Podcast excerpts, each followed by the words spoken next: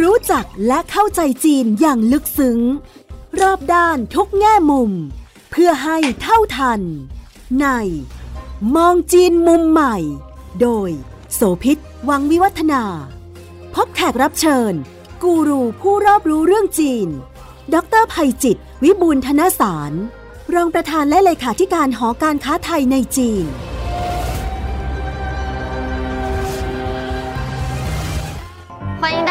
到我的直播间。这件衣服今天折后价是幺零，哎，我帮你们算一下，数字完全不一在样。哪里见过你？哇哦！欢迎我们的 Luisa。啊，悠悠你好 Hello，是你。 สวัสดีค่ะ เร็วๆนี้คนที่สนใจติดตามข่าวสารความเคลื่อนไหวในจีน ก็คงจะได้เห็นข่าวนี้ปรากฏนะฮะล่าสุดคือเรื่องที่จีนออกกฎหมายใหม่ค่ะ มาควบคุม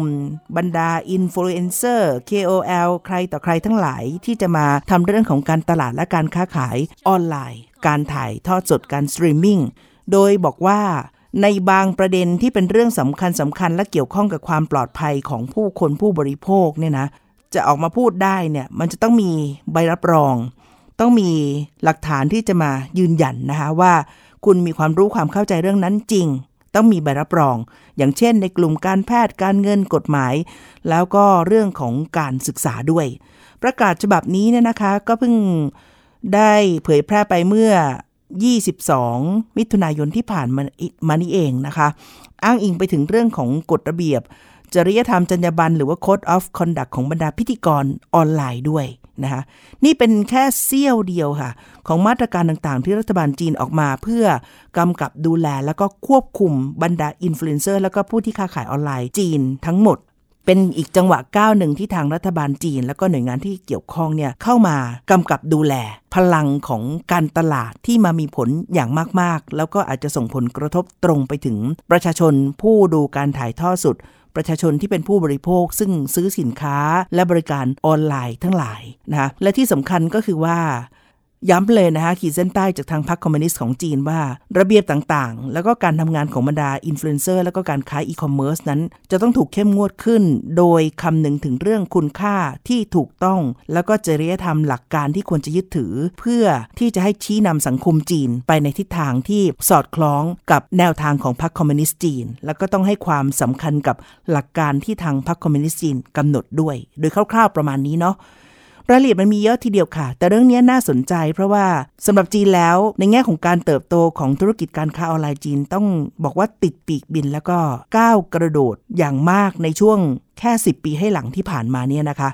เราจะเรียนรู้อะไรจากจีนในเรื่องนี้ได้บ้าง ในด้านหนึ่งถ้ามองเชิงบวก มาตรการกำกับคุมเข้มอันนี้ก็ดี เพราะถือว่าพิทักษ์ประโยชน์ของผู้บริโภคประชาชนเนาะแต่อีกด้านหนึ่งก็เกิดเป็นคำถามว่า การควบคุมและความสุดโต่งของสังคมจีน มันจะส่งผลกระทบอย่างไร ต่อเรื่องของอุตสาหกรรมการค้าในจีน อาจจะพ่วงเลยไปถึงเรื่องของการตลาดออนไลน์ด้วย วันนี้เราจะคุยกันค่ะดร.ไพจิตร วิบูลย์ธนสาร รองประธานและเลขาธิการหอการค้าไทยในจีนจะคุยเรื่องนี้นะคะ สวัสดีครับ สวัสดีคุณโสภิตแล้วก็ FC รายการทุกท่านครับ อยากจะให้อาจารย์เล่าให้เห็นภาพค่ะ ว่าในความ extreme หรือว่าสุดขั้วของจีนเนาะจากธุรกิจการค้าออนไลน์หลังจากที่อินเทอร์เน็ตเติบโต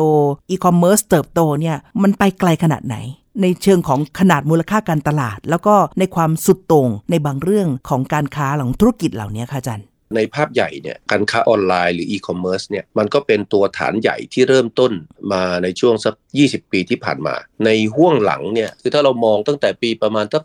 2016อาลีบาบาเนี่ยเขาก็ launch เถาเป่าไลฟ์เถาเป่าไลฟ์เนี่ยเปิดโอกาสให้เขาแยก segment จากการโพสต์ขายสินค้าทั่วไปนะฮะทางออนไลน์ มาเป็นการทำกิจกรรมไลฟ์สตรีมมิ่งได้ แต่ในห้วงปีแรกเนี่ยตลาดของเขาก็ยังค่อนข้างจำกัดนะ คือคนยังไม่ค่อยรู้จักมันยังเป็นของใหม่อยู่ ผ่านไปปีหนึ่งเนี่ย สัดส่วนทางการตลาดของไลฟ์สตรีมมิ่งต้องบอกว่าเปรียบเทียบในสัดส่วนโดยรวมกับเรื่องของอีคอมเมิร์ซเนี่ยยังไม่ถึง 1%เลย คือพูดกันสักหมื่นกว่าล้านไม่ถึง 20,000 ล้านหยวน ในมูลค่าการค้าผ่านไลฟ์สตรีมมิ่งแต่ปรากฏว่าพอผ่านมาปีที่แล้วเนี่ยตัวเลขมันขยับขึ้นไปถึงเกือบ 10%คือคิดดูอะจากไม่ถึง1%ก้าวกระโดดขึ้นไปจนถึงเกือบ 10%อืมเพราะฉะนั้นไอ้มูลค่าการค้าเนี่ย โอ้โหมันเติบโตขึ้นเป็นร้อยเท่าค่ะจากหมื่นกว่าล้านหยวน เรากำลังพูดถึง 1.2 ล้านล้านหยวนนะเมื่อปีที่แล้วจากการทำไลฟ์สตรีมมิ่งปัจจุบันเนี่ยไอ้ขายของเออผ่านอีคอมเมิร์ซเอาไปโพสต์โพสต์ไว้แล้วไม่ทำกิจกรรมอะไรเนี่ยนะ ไม่มีสีสันเนี่ยมันจะค่อยๆลดบทบาทลง แต่มีคนหันมาใส่ใจทำกิจกรรมการตลาดผ่านการทำไลฟ์สตรีมมิ่งเพิ่มมากขึ้น มีข้อมูลจากนิตยสารฟอร์จูนก็พูดถึงเรื่องของการสำรวจด้วยบริษัทแมคคินซีย์เนี่ยบอกว่า ในบรรดารายได้ต่างๆ ของบรรดาอีคอมเมิร์ซจีนเนี่ยมูลค่าประมาณสัก 10%ที่เป็นประมาณการเนี่ยมาจากการไลฟ์สดตัวของอินฟลูเอนเซอร์ถือเป็นผู้ที่มีบทบาทอย่างมาก ๆ ทีเดียว ในการที่จะสามารถสร้างมูลค่าเพิ่มจากการขาย คือถ้าเรามองภาพรวมเนี่ยวันนี้เนี่ยนะจีนเนี่ยมีการทำไลฟ์สตรีมมิ่งเฉลี่ยวันละ 1.5 ล้านครั้งนะต่อวันนะครับนะครับแล้ว KOL ที่เราพูดเนี่ยหรือคนที่มาเชียร์สินค้าออนไลน์ว่าง่ายๆ เรากำลังพูดถึง KOL ที่มีรายได้บางทีปาเข้าไป 30%ของมูลค่าการค้าของมูลค่าการค้าเขาทำตัวว่าง่ายเขาก็เหมือนกับพนักงานขายพนักงานทางด้านการตลาดนะครับช่วยเชียร์สินค้า pay per view ไม่พอ pay per value หรือมูลค่าการค้าที่จะเกิดขึ้น ยิ่งเขามีผู้ติดตามเยอะมากเท่าไหร่ อย่างอย่างหลี่เจียฉีเนี่ยปัจจุบันเนี่ยคนติดตามเขาเนี่ยประมาณสัก 70 ล้านคนนะตัวเลขกลมๆลองคิดดูละประชากรเหมือนกับประชากรไทยทั้งประเทศติดตามความเคลื่อนไหวของเขาหลี่เจียฉีเป็นอินฟลูเอนเซอร์ชื่อดังในจีนก็ได้ชื่อว่าเป็นราชาลิปสติกนะผู้ชายนะ ก็หน้าตาครับสวยหวานทีเดียว เขาเคยสร้างสถิติที่แบบว่าไลฟ์ขายลิปสติกได้หมด ในปริมาณที่มันเยอะมากในช่วงเวลาไม่กี่นาทีเนี่ยนะแต่ก็เป็นประเด็นเมื่อตอนล่าสุดที่ถูกกล่าวขวัญพูดถึงมากเมื่อตอนก่อนวันครบรอบเหตุการณ์สังหารหมู่ที่เทียนอันเหมินคือวันที่ 3 มิถุนายน ปรากฏว่าจู่ๆที่ช่วงไลฟ์ไอติม มีรูปร่างที่คล้ายๆ กับเป็นรูปรถถัง คนก็ถูกตีความกันไปต่างๆนานาว่าไปเชื่อมโยงกับเหตุการณ์เทียนอันเหมินซึ่งเป็นเรื่องต้องห้ามจะพูดถึงในจีนหรือไม่แล้วไลฟ์สดของหลี่เจียฉีก็ถูกตัดไปโดยทันที นะอันนี้ก็เป็นครับหนึ่งในมาตรการที่รัฐบาลคุมแบบไม่ต้องการเหตุผลนะทำได้ทันทีแล้วก็ฉับพลันค่ะ ประเด็นเนี้ยมันสองส่วน ในส่วนหนึ่งเนี่ยนะผมเรียนว่าจริง ๆ แล้วจีนเนี่ยเขามีการออกกฎระเบียบนะแนวปฏิบัติในเรื่องเหล่านี้อยู่แล้ว แล้วกรณีเนี่ยพอไอ้ไอ้ไอ้หนมเค้กหรือไอติมที่ว่าเป็นของขวัญวันเกิดเขาเนี่ยพอดีเขาจะวันเขาเกิดถ้าผมจำไม่ผิดจะเป็นวันที่ 7 ก็มีคนมาเซอร์ไพรส์เอาเค้กมานะเซอร์ไพรส์เขานะครับดันเป็นรูปรูปรถถังเนี่ยมันก็ไปเชื่อมโยงกับประเด็นทางการเมือง ตลอดปีกว่าๆที่ผ่านมาเนี่ยนะจริงๆแล้วจีนเนี่ยเขาพยายามกำกับหรือจัดระเบียบเรื่องการค้าออนไลน์เนี่ยมาโดยลำดับ แต่สมัยก่อนเนี่ยปัญหามันไม่ได้เป็นรูปแบบแบบนี้ สมัยก่อนมันอาจจะเป็นเรื่องของสินค้าไม่ตรงปก ส่งสินค้าไปแล้วเออผู้บริโภครู้สึกว่าสินค้าไม่มีคุณภาพไม่เหมือนกับภาพที่แสดงเอาไว้ ก็ทำให้ผู้บริโภครู้สึกไม่มั่นใจเพราะฉะนั้นความแอบแฝงซ่อนเร้นนะที่จะหลอกขายผู้บริโภคก็อาจจะทำให้ธุรกิจเนี้ยมันมันไม่พัฒนาในระยะยาวรัฐบาลก็เริ่มเข้ามากำกับนะแต่สมัยก่อนมันเป็นเรื่องของการค้าออนไลน์ แต่พอมันเป็นไลฟ์สตรีมมิ่งเนี่ยมันมีสีสันเพิ่มมากขึ้น ช่วงปีครึ่งประมาณปีครึ่งหลังเนี่ยนะสองปีหลังเนี่ยเราจะเห็นผมคิดว่ารัฐบาลจีนกระโดดเข้ามากำกับดูแล จากเดิมที่ให้ความสนใจกับตัวสินค้าและบริการ ขยายต่อมาที่แพลตฟอร์ม เพราะว่ากฎหมายจีนเขาเนี่ยช่องทางจัดจำหน่ายที่ขายเนี่ยถือว่าเราไปซื้อของตามซูเปอร์มาร์เก็ตนะสินค้าเกิดว่าหมดอายุหรือไม่มีคุณภาพ ไม่ใช่แต่เฉพาะผู้ผลิตที่มีปัญหานะฮะช่องทางจัดจำหน่ายก็มีสิทธิ์ถูกฟ้องและดำเนินคดี ดังนั้นแพลตฟอร์มพวกอีคอมเมิร์ซเนี่ยมันก็เปรียบเสมือนช่องทางจัดจำหน่ายเหมือนกันนะเขาก็ถึงบอกว่าแพลตฟอร์มเหล่านี้คุณต้องมากรองนะ ไม่ใช่ใคร ๆ ก็เข้ามาโพสต์ขายสินค้ากับคุณ แล้วไม่มีคุณภาพ แล้วทำให้เกิดปัญหาค่ะแต่พอมาในยุคหลังเนี่ยไลฟ์สตรีมมิ่งเนี่ยมันกระโดดไปอีกระดับหนึ่ง มันไปถึงไม่ใช่เฉพาะตัวแพลตฟอร์ม แต่หมายรวมถึงพฤติกรรมของ KOL หรือบรรดาพวกอินฟลูเอนเซอร์ทั้งหลายเป็นผู้มีอิทธิพลทางความคิดนะคะ Taobao Live, Alibaba's live stream commerce channel. In 2020 alone, Taobao Live generated over 61 billion US dollars in GMV. In short, Taobao Live generates sales. It has become a big business and a professional ปัญ marketing หาที่ tool จีน for เขาเจอใน brands. อดีตเนี่ย มันกำลังกลายเป็นปัจจุบันในบ้านเรา และถ้าพูดถึงสภาพปัญหาที่ผู้บริโภคจีนเจอก็คนละแบบกับบ้านเรา สำหรับจีนปัจจุบันเนี่ยสินค้าของไม่ตรงปก หรือว่าขายคุณภาพด้อยไปกว่าที่โฆษณาเอาไว้เนี่ยจะไม่ค่อยเยอะเท่าไหร่เพราะเขามีระบบตัวกลาง คือหมายความครับว่าจะไปซื้อของออนไลน์ คุณก็ต้องหักตังค์จากบรรดา Alipay หรือ WeChat Pay ที่เป็นตัวกลาง ซึ่งจะถือเงินเอาไว้จะตรวจสอบจนกว่าผู้รับจะได้รับการยืนยันว่าคุณภาพสินค้าโอเค แล้วถึงจะปล่อยสตังค์ออก แต่ตอนนี้บรรดาการหลอกลวงในบ้านเราที่เจออยู่เยอะใน Facebook เนี่ยคือการขายจ่ายตรงกัน ไม่มีตัวกลางมาดักเอาไว้ ของไม่ตรงปกก็เลยเยอะมากแล้วตอนนี้การหลอกลวงทางออนไลน์สำหรับบ้านเราเนี่ยเยอะมาก แต่ของจีนน่ะปัญหานั้นน่ะมันมันจะเลยมาละเพราะว่าในแง่ความน่าเชื่อถือของสินค้าและบริการเนี่ยมันถูกล็อกเอาไว้ด้วยระบบของการจ่ายสตังค์จากตัวกลางที่ว่านั้นใช่ไหมฮะอาจารย์ อันนี้ก็เป็นความแยบยนต์ของหน่วยงานของจีน หรือว่าธุรกิจในเมืองจีนที่พยายามจะสร้างระบบที่ท้ายที่สุดเนี่ยมันจะมาสร้างสมดุลของอำนาจนะการต่อรองที่ไม่ให้ฝ่ายใดฝ่ายหนึ่ง ระหว่างผู้ซื้อผู้ขายเนี่ยนะใครได้ประโยชน์หรือเสียประโยชน์อย่างไรเรามานั่งนึกเราเราอยากซื้อสินค้า เราจ่ายตังค์ไปก่อน แล้วสินค้ามาไม่ตรงปกพอเราจะคืนเนี่ยคืนยากมากถูกไหมฮะใช่หรือค่ะอาจจะคืนไม่ได้คืนเลยนะหรืออาจจะถูกหลอกเงินไปเลยนะในทางกลับกันถ้าเจ้าของสินค้าส่งของไปก่อน แล้วถ้าเกิดเขาไม่จ่ายตังค์ขึ้นมาก็จะมีปัญหาเพราะฉะนั้นจีนก็เลยบอกว่าอะไม่เป็นไร แก้ปัญหาตั้ง third party นะเป็นนิติบุคคลเข้ามากำกับดูแลเรื่องระบบการชำระเงิน เพราะฉะนั้นผู้ซื้อเนี่ยจ่ายเงินไปเนี่ยเงินจะยังไม่เข้าบัญชีของผู้ขายนะมันจะไปอยู่ที่ third party แล้ว third party เนี่ยก็จะรอจนกระทั่งผู้ ผู้ซื้อเนี่ยเซ็นรับสินค้าเรียบร้อย มีหลักฐานเอกสารนะฝ่ายผู้ขายก็เอามาขึ้นเงินเอาไว้ง่ายมาประกอบเอกสาร ในระบบเดี๋ยวนี้มันก็ทำโดยอัตโนมัติเขาก็ตรวจสอบนะแล้วก็จ่ายเงินเหล่านั้นไป ตอนนี้ไอ้ third party ในยุคหลังเนี่ยมันเติบโต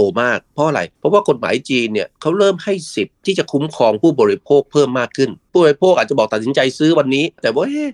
มันอาจจะเปลี่ยนใจใน 3 วัน 7 วัน กฎหมายจีนก็เลยบอกเอางี้ คุณมีสิทธิ์ 2 สัปดาห์เลย ให้ไปนอนกอดไอ้สินค้าที่คุณซื้อไปก่อน ตราบใดที่คุณไม่ไปทำสินค้าก็เสียหายนะ หลังจากนั้นเนี่ยถ้าคุณตัดสินใจที่จะคืนของ แล้วว่าผู้ขายเขาวันนี้เขาไม่มานั่งเสียเวลาสอบถามอะไรมานั่งโต้แย้งกันเลย คุณคืนมาปุ๊บเขาจะมีแผนกซึ่งรับคืนของ แล้วก็ไปจัดการดูแลว่าเออสินค้าเหล่านั้นอยู่ตรวจสอบเรียบร้อยไหมอ้าวกดผ่านให้ทางนั้นก็คืนเงินให้ไอ้ third party เนี่ยก็จะ release เงินย้อนกลับไปยังผู้ซื้อ แต่ประเด็นก็คือว่าเงินเนี่ยมันไปกองอยู่กับ third party เนี่ยพูดกันเรื่องพูดกันเรื่อง 10 สิบกว่าวันเนี่ยแต่มันไม่ใช่เงินน้อยๆนะแต่ละรายแพลตฟอร์มเนี่ยวันนี้ในเมืองจีนเนี่ยแต่ละแพลตฟอร์มเขามียอดขายวันหนึ่งก็อาจจะปาเข้าไปสัก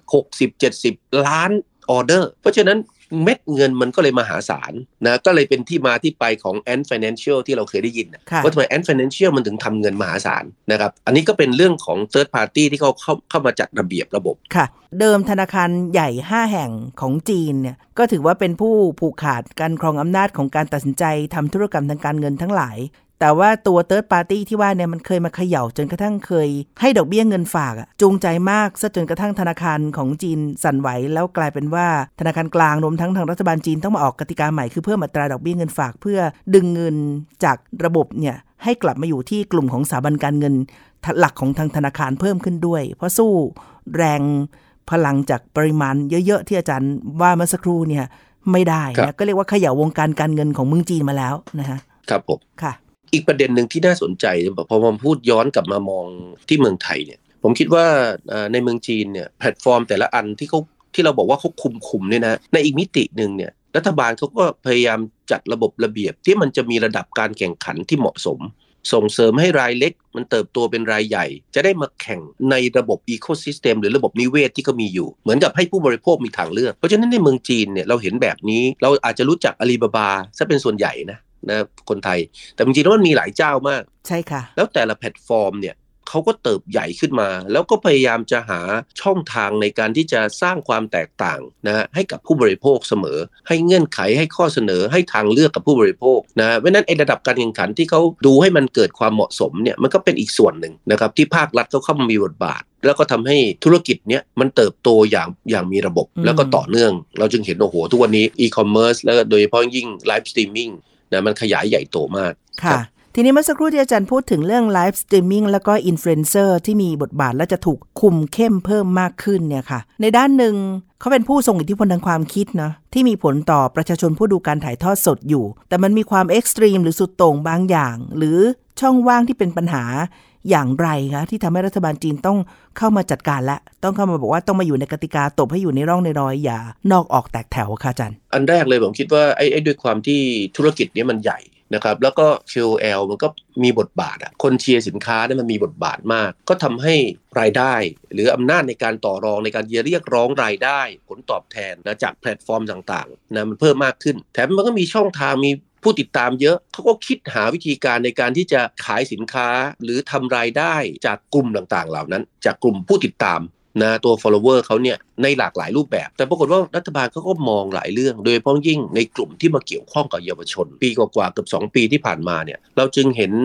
รัฐบาลจีนเนี่ยออกประกาศออกกฎระเบียบที่เข้ามากำกับธุรกิจที่เกี่ยวข้อง ที่คุณโสภิตเกินไปเมื่อสักครู่นี้ที่มันออกประกาศไอ้โค้ดคอนดักสัปดาห์ที่แล้วเนี่ยใบรับรองที่กำหนดว่าจะต้องมีใบรับรองมีอะไรต่างๆนะที่จะมากำกับควบคุมเรื่องจรรยาบรรณด้านแพทย์ด้านการเงินอะไรต่างมันเป็นเหมือนการต่อยอดจากที่เคยประกาศไว้เมื่อประมาณกลางปีที่แล้ว เพราะเมื่อกลางปีที่แล้วเนี่ยเขามีการประกาศไอ้ตัวโค้ดคอนดักลักษณะแบบเนี้ยแต่ต้องการควบคุมมุ่งเป้าไปที่อุตสาหกรรมบันเทิงเลยนะครับยกตัวอย่างเช่น ตัวแพลตฟอร์ม เฮ้ยคุณถ้าคุณแต่ว่าง่ายไปหา KOL มา แล้ว KOL เหล่านั้นเนี่ยมีจุดยืนทางการเมืองที่ไม่ถูกต้องไม่เหมาะสมเห็นไหมเนี่ยประเด็นอย่างนี้ก็ไปเกี่ยวข้องกับกรณีเหลียเจซีที่เมื่อกี้เราคุยกันเอ่อมีการไปพฤติปฏิบัติอะไรก็ตามที่มันย้อนแย้งไปขัดคำสั่งสาธารณะนะหรือกฎหมายศีลธรรมอันดีของประเทศ อย่างเงี้ยไม่ได้เขาก็ออกมาเขาออกคุมขอความร่วมมือให้แพลตฟอร์มต่างๆ มาร่วมกันส่งเสริมวัฒนธรรมอันดี วัฒนธรรมดั้งเดิมของเขาคุณอย่าไป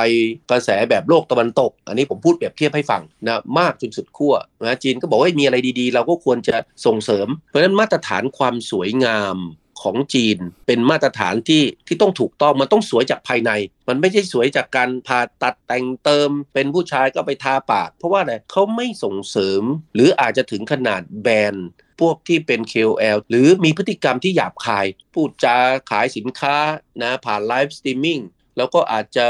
พูดจาดิบๆเถื่อนๆไปหน่อยนะครับโต้แย้งกับผู้ซื้อ หรือแม้กระทั่งอวดโอ้ความร่ำรวย เขาก็ไม่ยอมนะ ใส่นาฬิกาแพงๆ มาทำไลฟ์สตรีมมิ่งขายของ ราะว่าจะเห็นภาพชัดเจนเลยตอนตอนหลังจากที่ท่านสีจิ้นผิงนะครับมาออกมาพูดเรื่องของ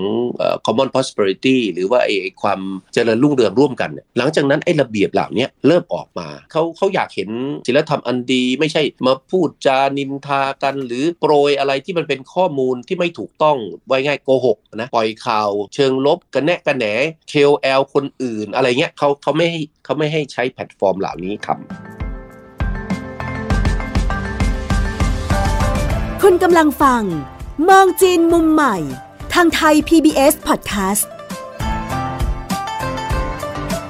มีหลายตัวนะคะ เป็นมาตรการที่รัฐบาลจีนออกมาก่อนหน้านี้ ทั้งเรื่องชินหลาง แล้วก็การควบคุมฝั่งอุตสาหกรรมบันเทิงที่อาจารย์ไพจิตพูดถึงการแต่งตัวที่ไม่ตรงกับเพศสภาพเนาะหรือการที่พิธีกรชายแต่งกายเป็นคล้ายๆ กับยูนิเซ็กซ์หรือว่ามีแนวโน้มที่จะแต่งตัวเป็นคล้ายๆ ผู้หญิง แล้วก็วัฒนธรรมของเน็ตไอดอลหรือว่าการไปส่งเสริมค่านิยมตะวันตกรวมทั้งค่านิยมของการอวดรวย แล้วก็การสร้างค่านิยมที่รัฐบาลจีนกับพรรคคอมมิวนิสต์จีนมองว่า มันผิดเพี้ยนไปจากค่านิยมในแนวทางที่จีนกับทางพรรคคอมมิวนิสต์ยึดถือ หรือแม้กระทั่งประเด็นที่เกี่ยวข้องกับเรื่องการเมืองก็ห้ามหมดเลย การควบคุมเลยไปถึงเรื่องของการพยายามจะจัดการกับคนที่ทำผิดกฎหมาย การหลีกเลี่ยง การหลบหนีภาษีด้วย ตรงนี้อาจารย์ขยายความหน่อยได้ไหมคะ รัฐบาลจีนแรก ๆ ก็อาจจะไม่นึกนะ ว่าตลาดมันจะใหญ่แล้วจะสร้างรายได้ให้กับ KOL หรือตอนหลังมีพวก KOC นะ Key Opinion Leader ไม่พอขยายต่อไป Key Opinion Consumer คือเอาเอาเอาผู้บริโภคเนี่ยนะเข้ามาเป็นคนขายของออนไลน์ทำ live streamingปรากฏว่ารายได้ของคนเหล่านี้มันเพิ่มมากขึ้น เขาก็ออกกฎระเบียบก็มาเพื่อกำกับควบคุมเรื่องเงินเดือนเรื่องผลตอบแทน แต่พฤติกรรมของ KOL ในช่วงหลังที่เขาไปตรวจสอบเนี่ย พอเข้าไปเจาะลึกเนี่ยปรากฏว่ามันไปหนักกว่านั้น เพราะเขาพบว่า KOL ดัง ๆจำนวนมาก พยายามที่จะหลบหลบเลี่ยงการจ่ายภาษี พอเขาเจาะลึกไปปุ๊บเขาพบว่า โอ้โห พวกนี้รายได้มหาศาลแล้วก็พยายามหนีภาษี เช่น จัดตั้งบริษัทขึ้นมา แล้วก็ทำเป็นบริษัทเอเจนซี่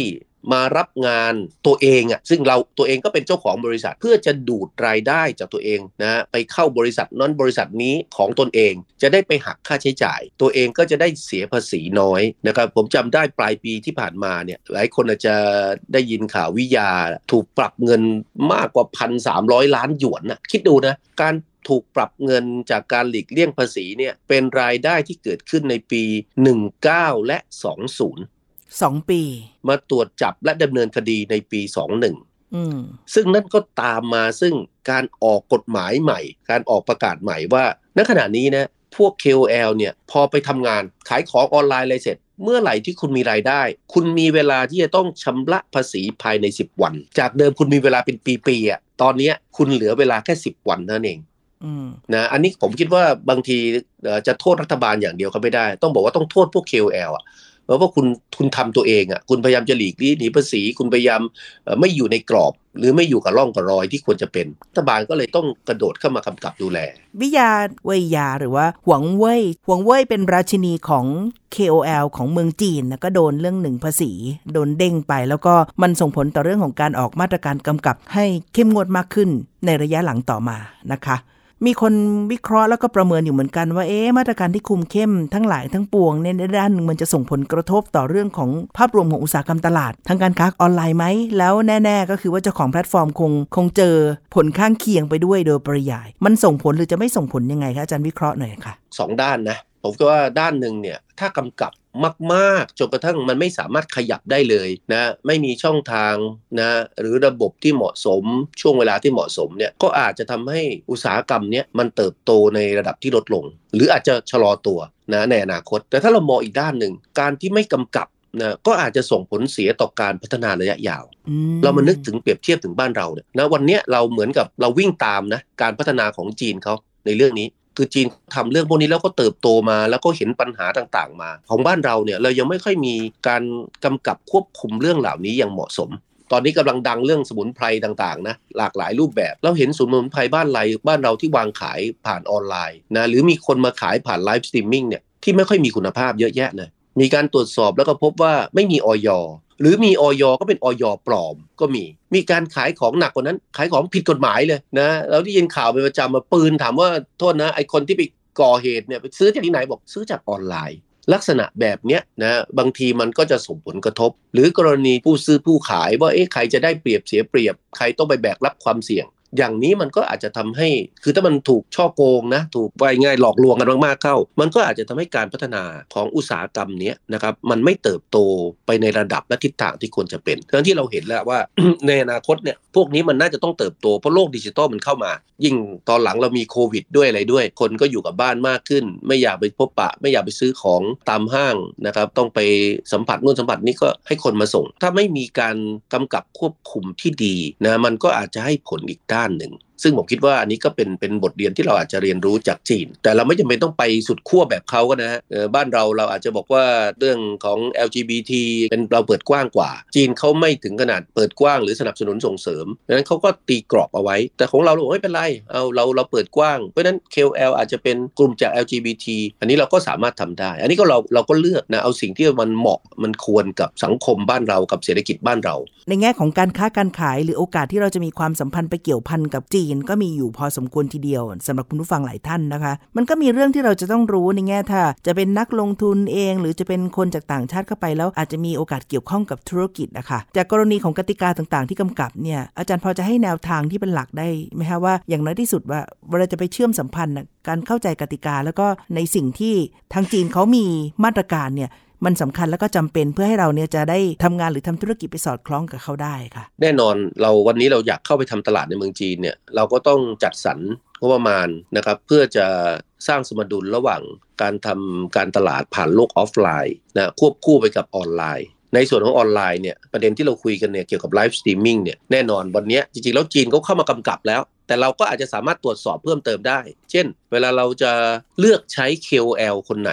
ก็ควรจะเป็น KOL ที่ขึ้นทะเบียนและมีใบรับรองอย่างถูกต้อง แต่จริงๆ แล้วพอสัปดาห์ที่ผ่านมามีการออก code conduct ในรายละเอียดเกี่ยวกับเรื่องของการมีใบรับรองเนี่ยเขาไม่ได้หยุดแค่ตรงนั้นนะเขาบอกเลยบอกว่าไอ้ KOL เองเนี่ยก็มีหน้าที่ในการที่จะต้องรายงานนะใบรับรองที่คุณได้รับต่อแพลตฟอร์ม เวลาคุณจะไปทำงานแพลตฟอร์มไหน แพลตฟอร์มคุณก็มีหน้าที่ในการขึ้นทะเบียน ตรวจสอบและขึ้นทะเบียน นะคนเหล่านั้นในระบบของคุณเอ่อสำหรับเราถ้าเราไปใช้ใครเนี่ยในแพลตฟอร์มไหนเนี่ยเหมือนกับเขาต้องมีการตรวจสอบแล้วล่ะในเบื้องต้นก็ก็ไม่ผิดถ้าเราจะบอกว่าเออเราก็ขอดูหรือขอเลือกคนที่อยู่ในระบบอืมอย่างที่หอการค้าไทยเดยวจีนเราเนี่ยเราก็จะทำงานกับกลุ่มองค์กรลักษณะแบบนี้ ซึ่งบางทีเขาจะมีการขึ้นทะเบียนเอาไว้ เราก็อาจจะดีลอยู่สักประมาณ 500 ราย เพื่อให้บางทีผู้ประกอบการเราเนี่ยได้มีโอกาสเลือก อย่างน้อยเนี่ยเวลาเราเป็นระดับองค์กรต่อองค์กรเนี่ยนะครับระดับความน่าเชื่อถือของคนเหล่านั้นที่เขาคัดสรร KOL เข้าามาสู่ระบบจะต้องมีอยู่แล้วอย่างนี้มันก็ช่วยกรองหรือช่วยสร้างความมั่นใจ เวลาเราจะคัดสรร KOL มาขายสินค้าเรา เพราะว่าถ้า KOL เหล่านั้นนะไม่มีใบรับรองกระทำผิด เราอาจจะโดนด้วย ติดร่างแหไปด้วยนะอันนี้ผมก็คิดว่าเป็นเป็นเรื่องที่เราต้องระมัดระวัง การทำธุรกิจในเมืองจีนโดยเฉพาะยิ่งในโลกออนไลน์วันนี้เนี่ยรัฐบาลเขาเข้ามาจัดระเบียบค่อนข้างเข้มข้นในเมื่อเราจะไปใช้ประโยชน์จากแพลตฟอร์มต่างๆ เหล่านี้ จากเวทีต่างๆ เหล่านี้ นะเราก็ควรที่จะต้องให้ความสำคัญนะใช้เวลากับมันสักหน่อยเด็กค่ะ เมื่อสักครู่อาจารย์ได้พูดถึงแต่ประเด็นหนึ่งที่สำคัญว่าเราเรียนรู้เรื่องนี้เป็นทางลัดจากกรณีศึกษาต่างๆ ของจีนได้ ก็เลือกรับแล้วก็ปรับใช้ให้เหมาะ ในด้านหนึ่งก็คือกติกาบางอย่าง มองถึงประโยชน์ของการควบคุม พิทักษ์เรื่องสิทธิ์ของผู้บริโภค แล้วก็ ป้องกันการหลอกลวงหรือความเสียหายนะ แต่ประเด็นหนึ่งสำหรับบ้านเราที่น่าจะเรียนรู้ได้จากระบบของทางจีนเนี่ยคือเรื่องของความโปร่งใสของการสร้างระบบการค้าและการขายออนไลน์ อาจารย์มีมุมมองที่เพิ่มเติมเรื่องนี้ยังไงบ้างคะ ผมคิดว่าเรื่องนี้ก็เป็นเรื่องสำคัญนะ ที่เราต้องพยายามสร้างโดยเฉพาะยิ่งจากองค์กรภาครัฐนะแล้วก็องค์กรเอกชนที่เกี่ยวข้อง ถ้าเราถ้าเราทำระบบให้มันมีความโปร่งใสมีระดับการแข่งขันที่ดี มันก็จะเป็นพื้นฐานสำคัญนะที่จะทำให้ผู้บริโภคเกิดความมั่นใจ ซื้อสินค้าแล้วก็จะได้ตรงปก เพราะมีคนกำกับดูแลอย่างถูกต้อง การสร้างระดับการแข่งขันที่มันดี มันก็จะไม่ได้แต่เฉพาะตัวแพลตฟอร์มอย่างเดียว มันอาจจะหมายรวมถึงแม้กระทั่งบริษัทด้านโลจิสติกที่เข้ามาเชื่อมต่อนะระบบการจ่ายเงินที่มันดีที่มันโปร่งใสลดความเสี่ยงนะให้กับทาง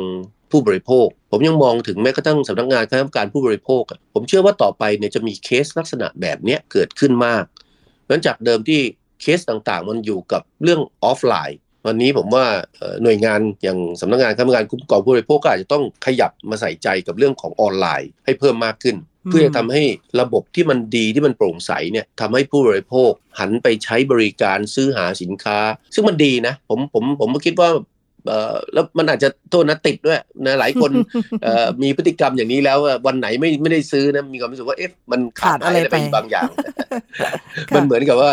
ได้ไปช้อปปิ้งอะไรทำนองนี้ มันมันก็เป็นส่วนหนึ่งของระบบเศรษฐกิจในภาพรวม มันสร้างงานสร้างอาชีพ แล้วก็ทำให้คนเราเนี่ยสามารถเอาเวลาไปใช้ประโยชน์ในด้านอื่น ได้นะเราสั่งซื้อสินค้าเดี๋ยวเขามาส่งเองเราก็ไม่ต้องไปเสียเวลาเดินห้างนะไม่ต้องไปเสียเวลาขับรถไปก็ประหยัดพลังงาน ยิ่งในชั่วโมงนี้น้ำมันแพงๆอยู่ด้วยหน่วยงานทั้งทั้งองค์กรกลางภาครัฐและเอกชนจะต้องเข้ามาช่วยกันกำกับดูแลนะครับพัฒนามันขึ้นไปครับค่ะยังคงมีหลายประเด็นที่ต้องติดตามสำหรับความเคลื่อนไหว แล้วก็มาตรการต่างๆ ที่รัฐบาลจีนจะออกมาเพื่อกำกับดูแลในหลายธุรกิจ แล้วตอนนี้ที่ต้องจับตาก็คือธุรกิจเรื่องของอีคอมเมิร์ซหรือว่าการค้าออนไลน์ เพราะว่ามันจะเติบโตแบบก้าวกระโดด แล้วก็เรียกว่าติดปีกบินเลยด้วยซ้ำถ้าเปรียบเทียบอย่างที่อาจารย์ไพจิตรบอกเมื่อสักครู่ตอนต้นนะคะว่าช่วงแรกนั้นไม่ถึง 1%แต่ในช่วง 10 ปีก็ขยายตัวมากกว่า 10%แล้ว size scale ขนาดของธุรกิจนี่มันนึกภาพไม่ค่อยออกเลยนะคะ เพราะมันใหญ่โตเกินเกินมาก ๆ เลย เมื่อเทียบกับขนาดธุรกิจของไทย ซึ่งก็ถือว่า ไปได้ไกลมากแล้วค่ะ และคุณผู้ฟังก็สามารถจะติดตามความเคลื่อนไหวทั้งหมดที่เกิดขึ้นนะคะอย่างรอบด้านในทุกแง่มุม กับมองจีน มุมใหม่ทางไทย PBS Podcast นี่เป็นเรื่องที่เราคุยกันในวันนี้นะคะ ดรภัยจิตวิบูลธนสาร รองประธานและเลขาธิการหอการค้าไทยในจีน และดิฉันโสภิตบังมิวัฒนา ลาแล้วค่ะ สวัสดีค่ะ สวัสดีครับ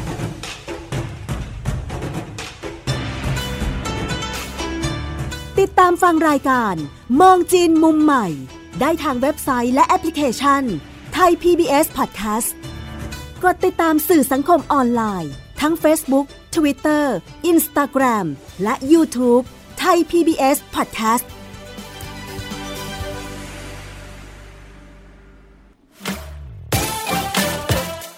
This is Thai PBS Podcast We the World We the Voice